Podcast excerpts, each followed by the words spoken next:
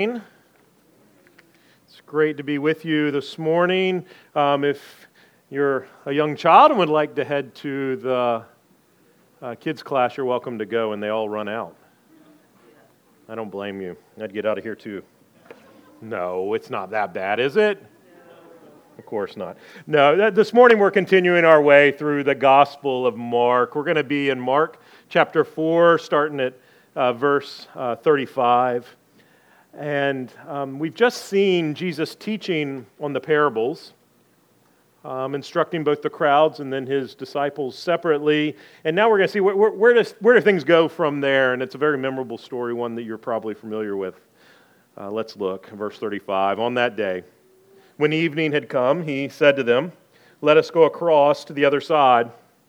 And leaving the crowd, he took him with them in the boat, just as he was. And the other boats were with him, and a great wind arose, and the waves were breaking into the boat, so that the boat was already filling.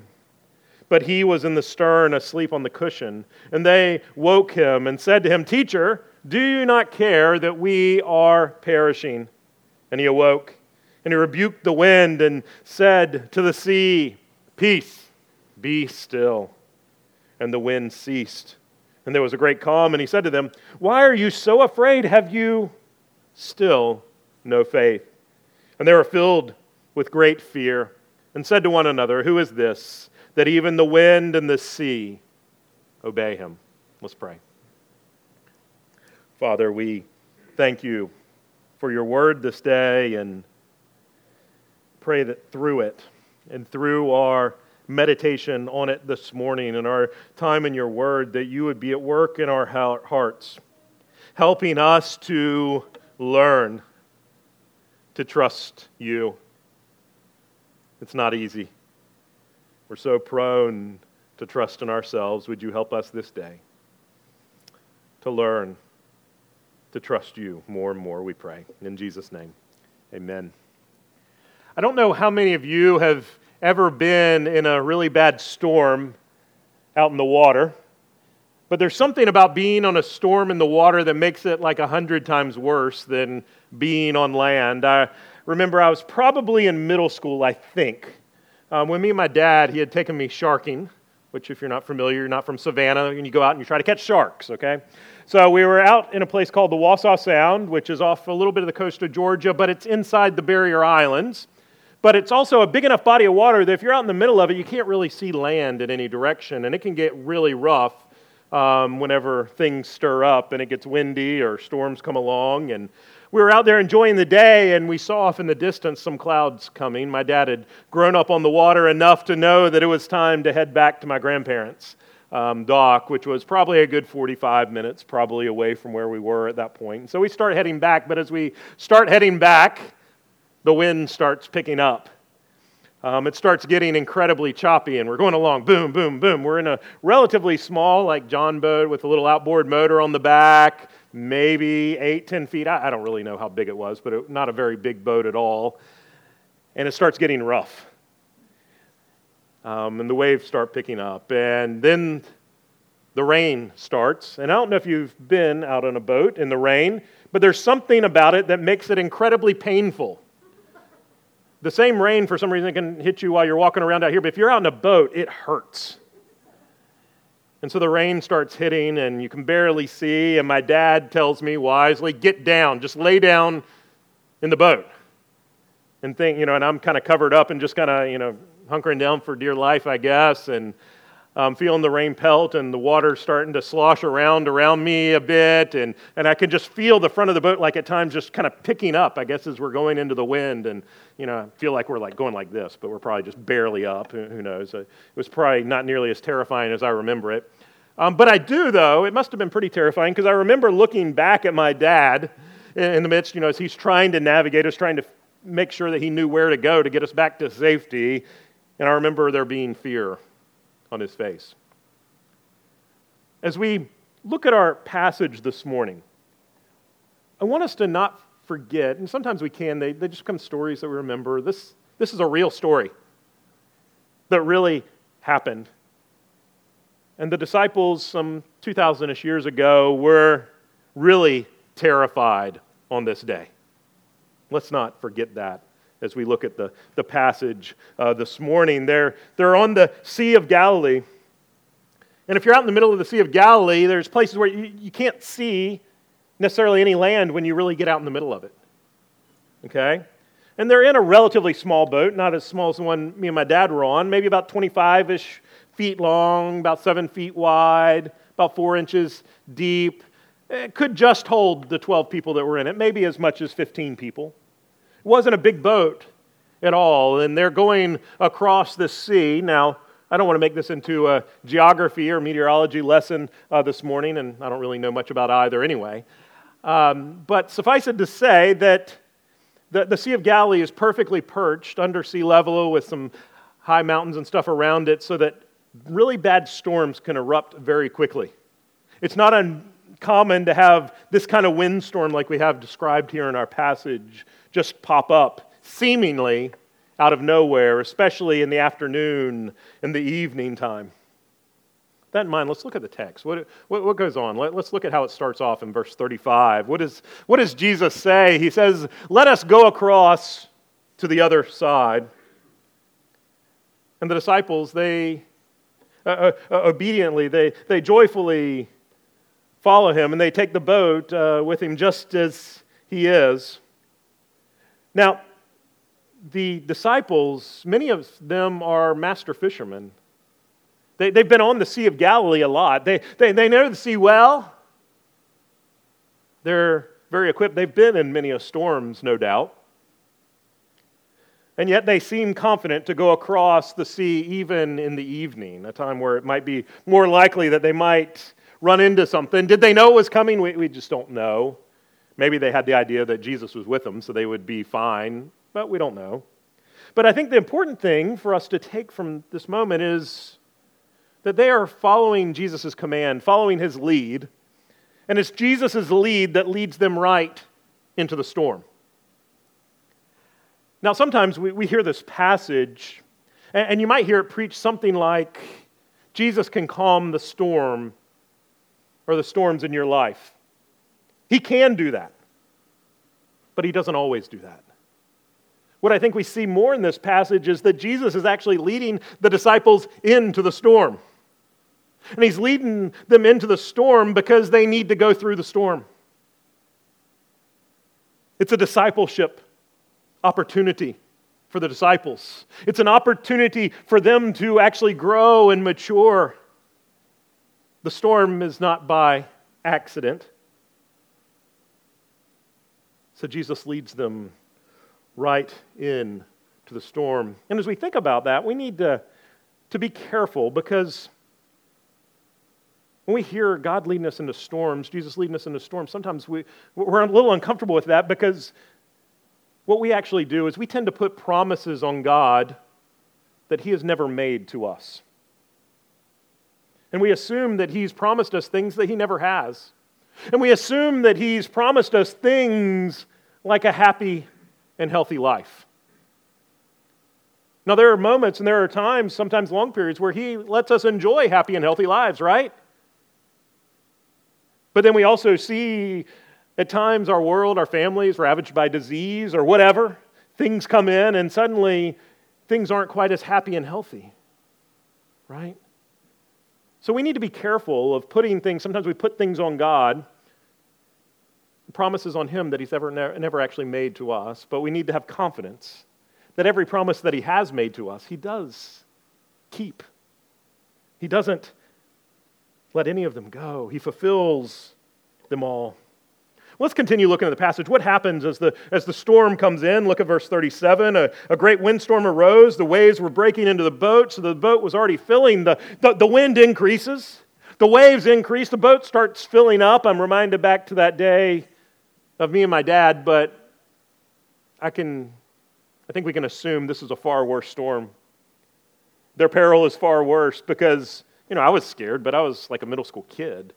These are, are skilled fishermen, men who've been out on the water, and they're terrified.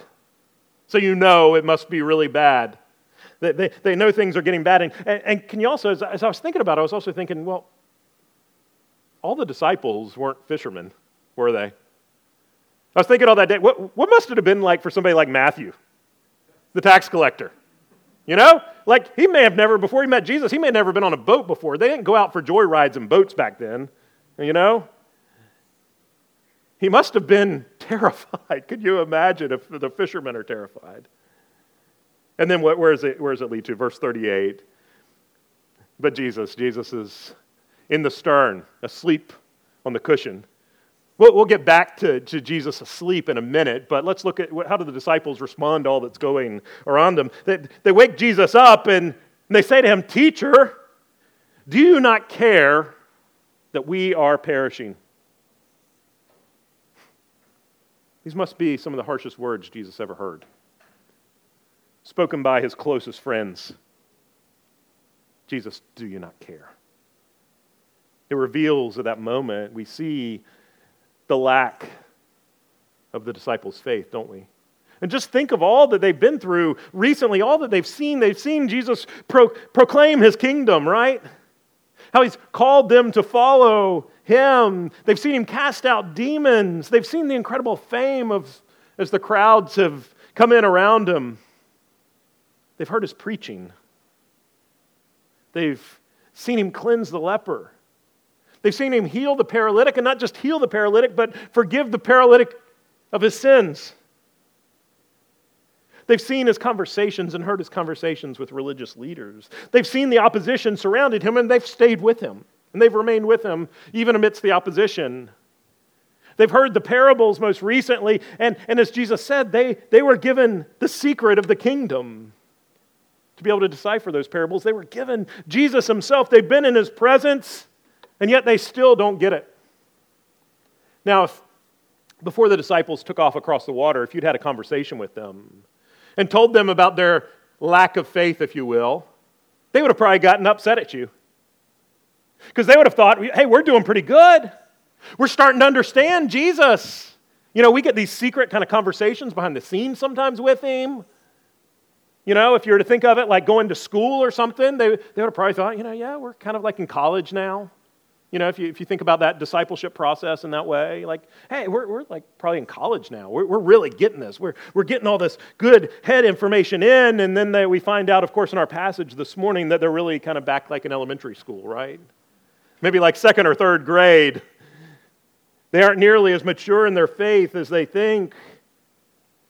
And Jesus here is, in a sense, he's taking them to school by taking them into the storm. He's taking them out there to test their faith, but not just to test it, but also to strengthen their faith. You see, this storm is good for the disciples. It's good for them. It's good for their, their growth and their faith in Christ. And yet we see at this moment how weak their faith is, though, right? But God's using this opportunity to grow it. As we think through our own life, one of the things that you may have heard me mention it before is sometimes I, I think of this as like we have, and the disciples have here up until this point, like they have this head theology, this head understanding, this knowledge about God. And, and the, the disciples, their head knowledge, it's growing, right? But what we see in this moment of the storm is what? That that head knowledge hasn't really impacted their heart. Has that head theology, that head belief about God, has it really moved to their heart and, and making up their heart theology? You see, it's in the midst of the storm that our heart theology shows what we really believe. Not just what we say we believe or what we kind of intellectually seem to assent to, but that which we really embrace. How do you handle crisis in your life? The simple crises that happen every day, maybe, or every week. But then the deep and the difficult ones, maybe as we lose loved ones, or you have very, very difficult issues in the context of your family, or a loss of job, or major financial struggles, whatever it is for you, it's at those moments of great crisis that your heart really begins to show, doesn't it? Have you ever said those words the disciples, do you really care? No, maybe at times you know better than to say it out loud because somebody might hear you. No doubt most, all of us, have said it in our hearts. Do you really care? Is the stuff that we say that we believe, is it just window dressing? Or do we really believe it? Do we really embrace it? And it's during the storms of our life that we find out who we really are. Are things spinning outside of control around us and we're trying to hold it all together because we think we're the ones who have to hold it all together? Or do we trust Him? Sometimes we're, we're very good at trusting God for the past. Have you ever noticed that?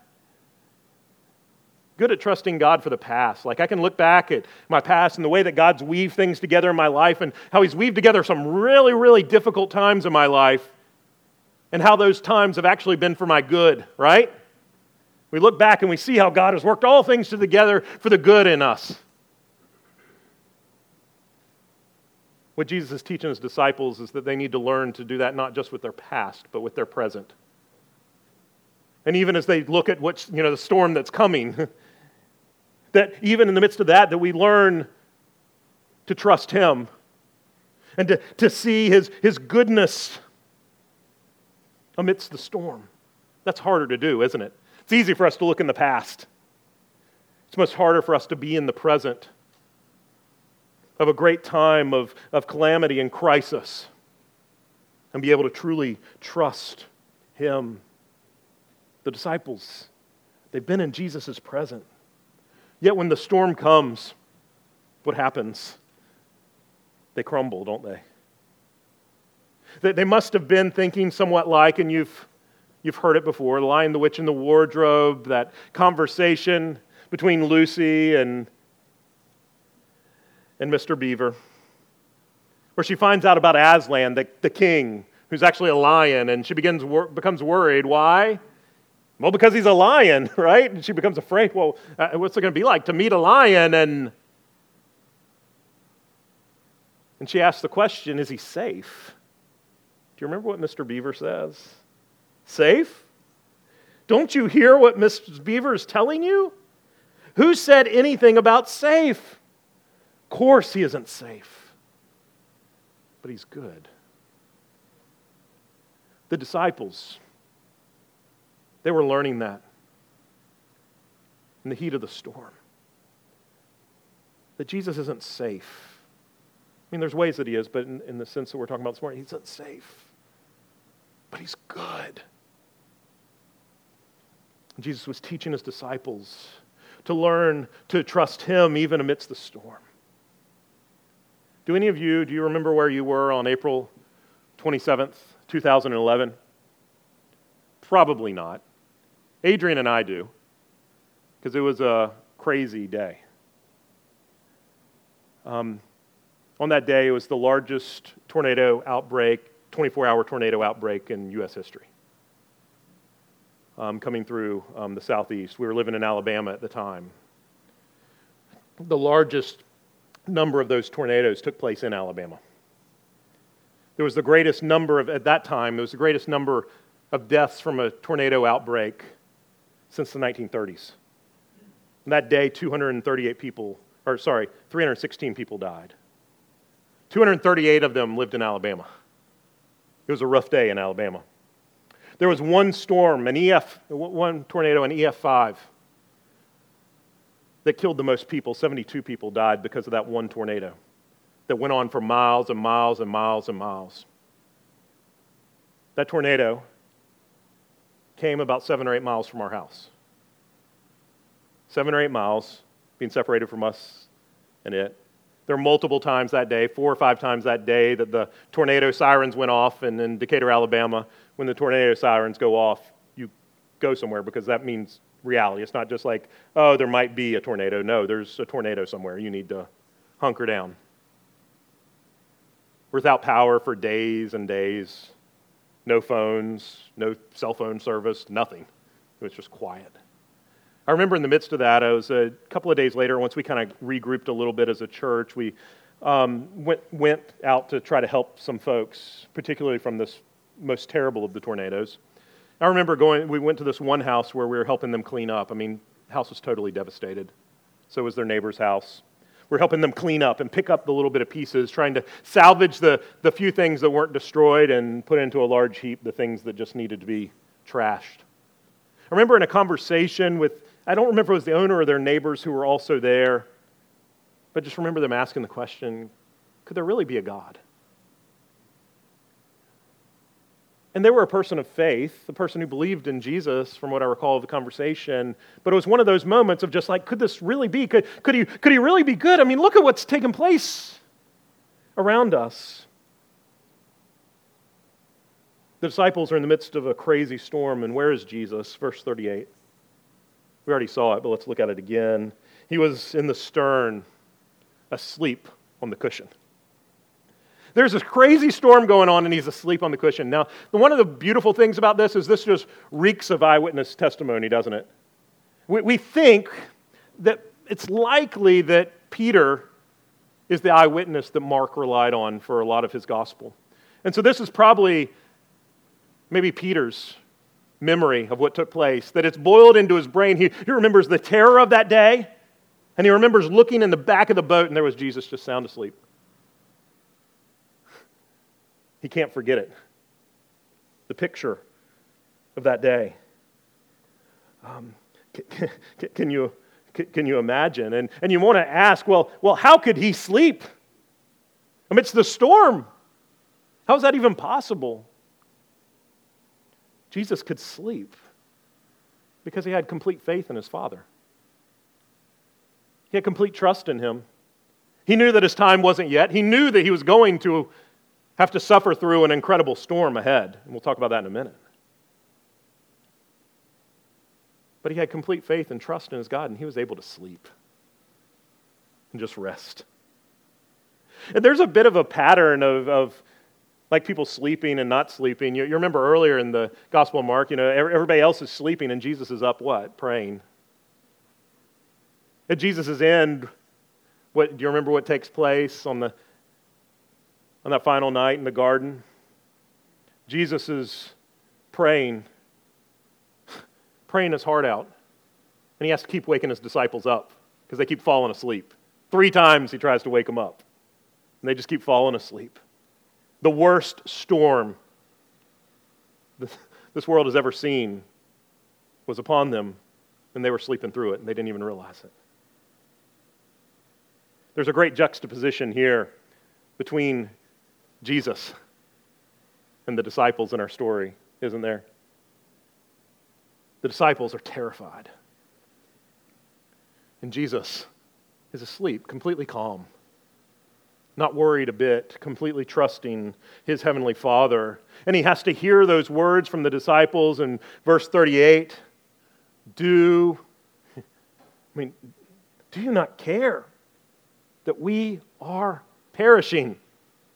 Can you imagine those, the ways those words penetrating his heart? Crushing words. When, when Jesus is the one who would be sweating blood on that night that they kept falling asleep, right? As he was saying to his father in, in Luke 22 Father, if you're willing, remove this cup from me. And his disciples were sleeping. The one, he, he, he knew his ultimate destination his destination, that he was going to the cross. And he hears his closest earthly friends say, Do you care? Yes, he cares. He was going to the cross for them, and he, at the end, he was going to say, It is finished. Oh, he cares. And he cares more deeply than we could ever imagine. You, you, you know that, that most favorite verse, John 3.16, for God so loved the world that he gave his only son, that whosoever believe in him should not what? Perish. That very same word. But have eternal life. And the disciples ask him, Do you not care that we are perishing? We're, we're dying here and you don't care. Jesus cares. He came to save those who are perishing. So much so that, what does Paul say in Romans? For I am sure that neither death, nor life, nor angels, nor rulers, nor things present, nor things to come, nor powers, nor height, nor depth, nor anything else in all of creation will be able to separate us from the love of God in Christ Jesus.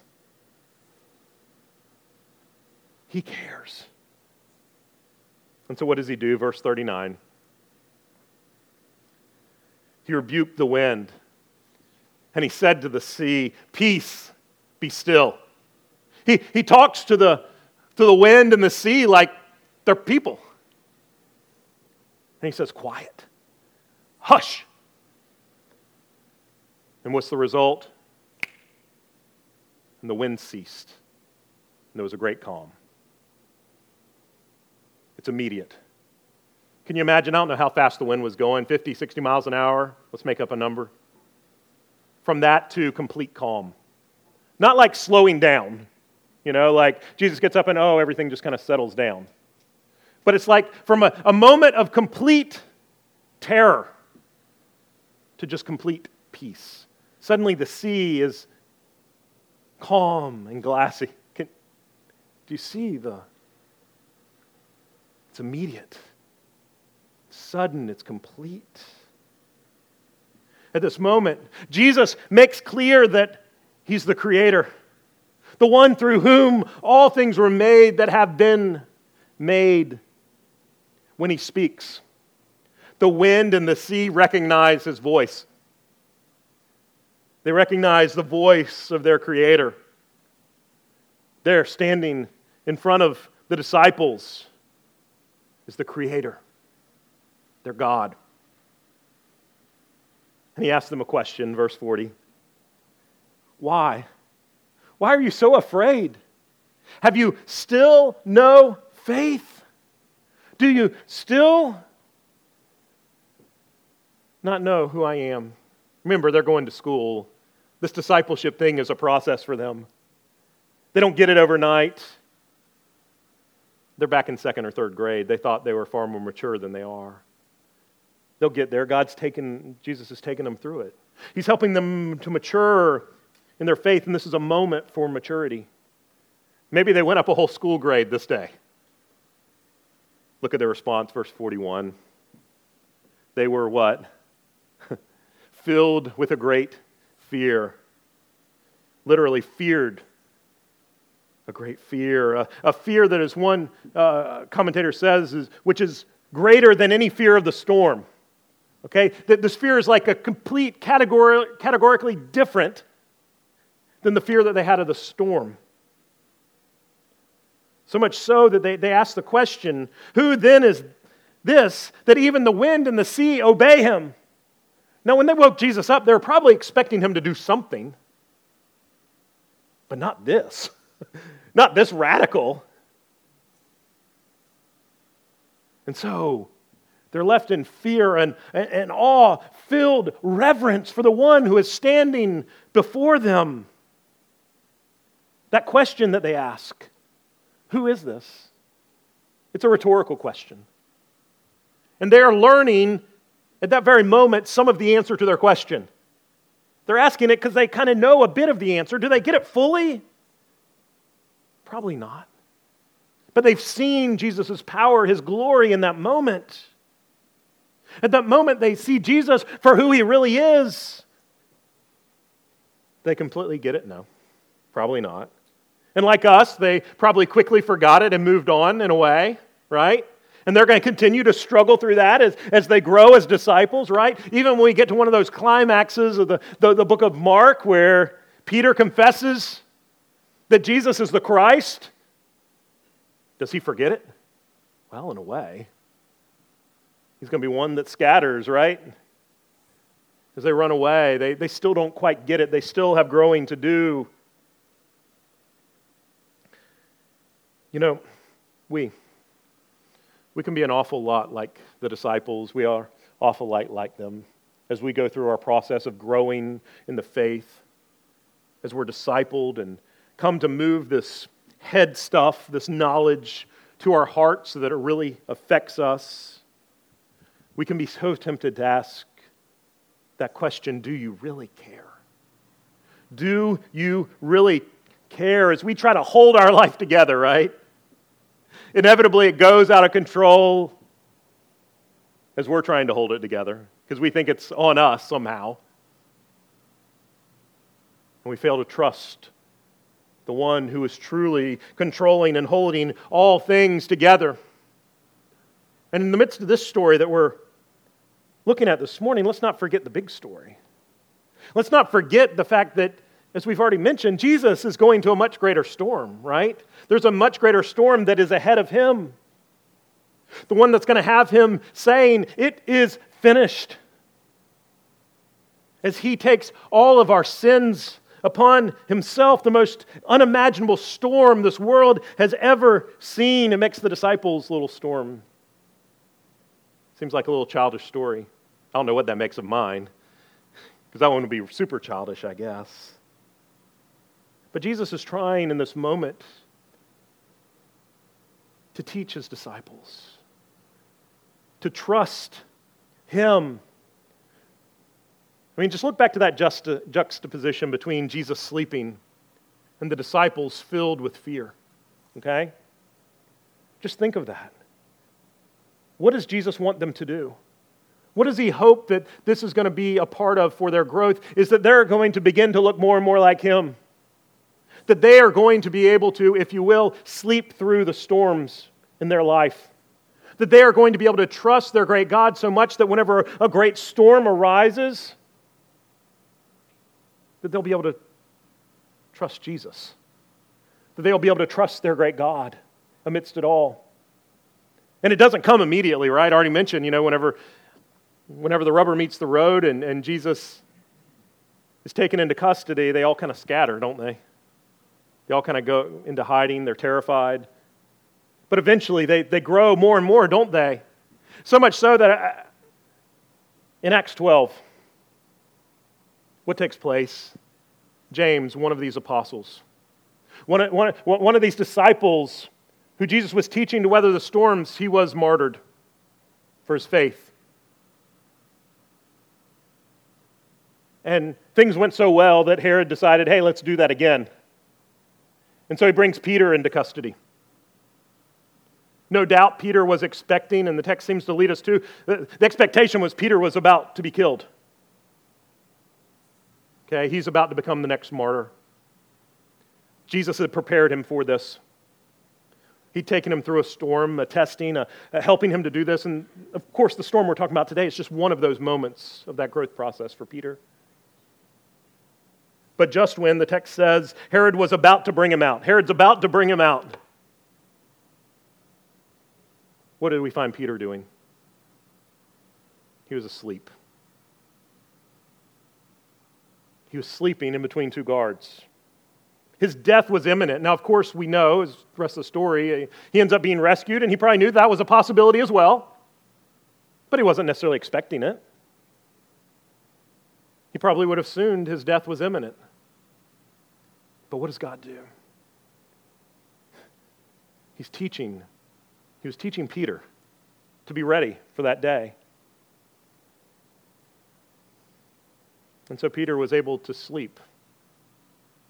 Okay? How, how, are you able to sleep? I mean that both literally and figuratively, by the way. We need to learn to rest in our great God and trust Him. And sometimes that very literally comes out as we struggle to even sleep at night, as we're kept awake with the worries of this life. Wondering, God, how, uh, do you even care? And oh, oh, how he cares. He has shown it on the cross, hasn't he? He has shown us how much that he cares for us.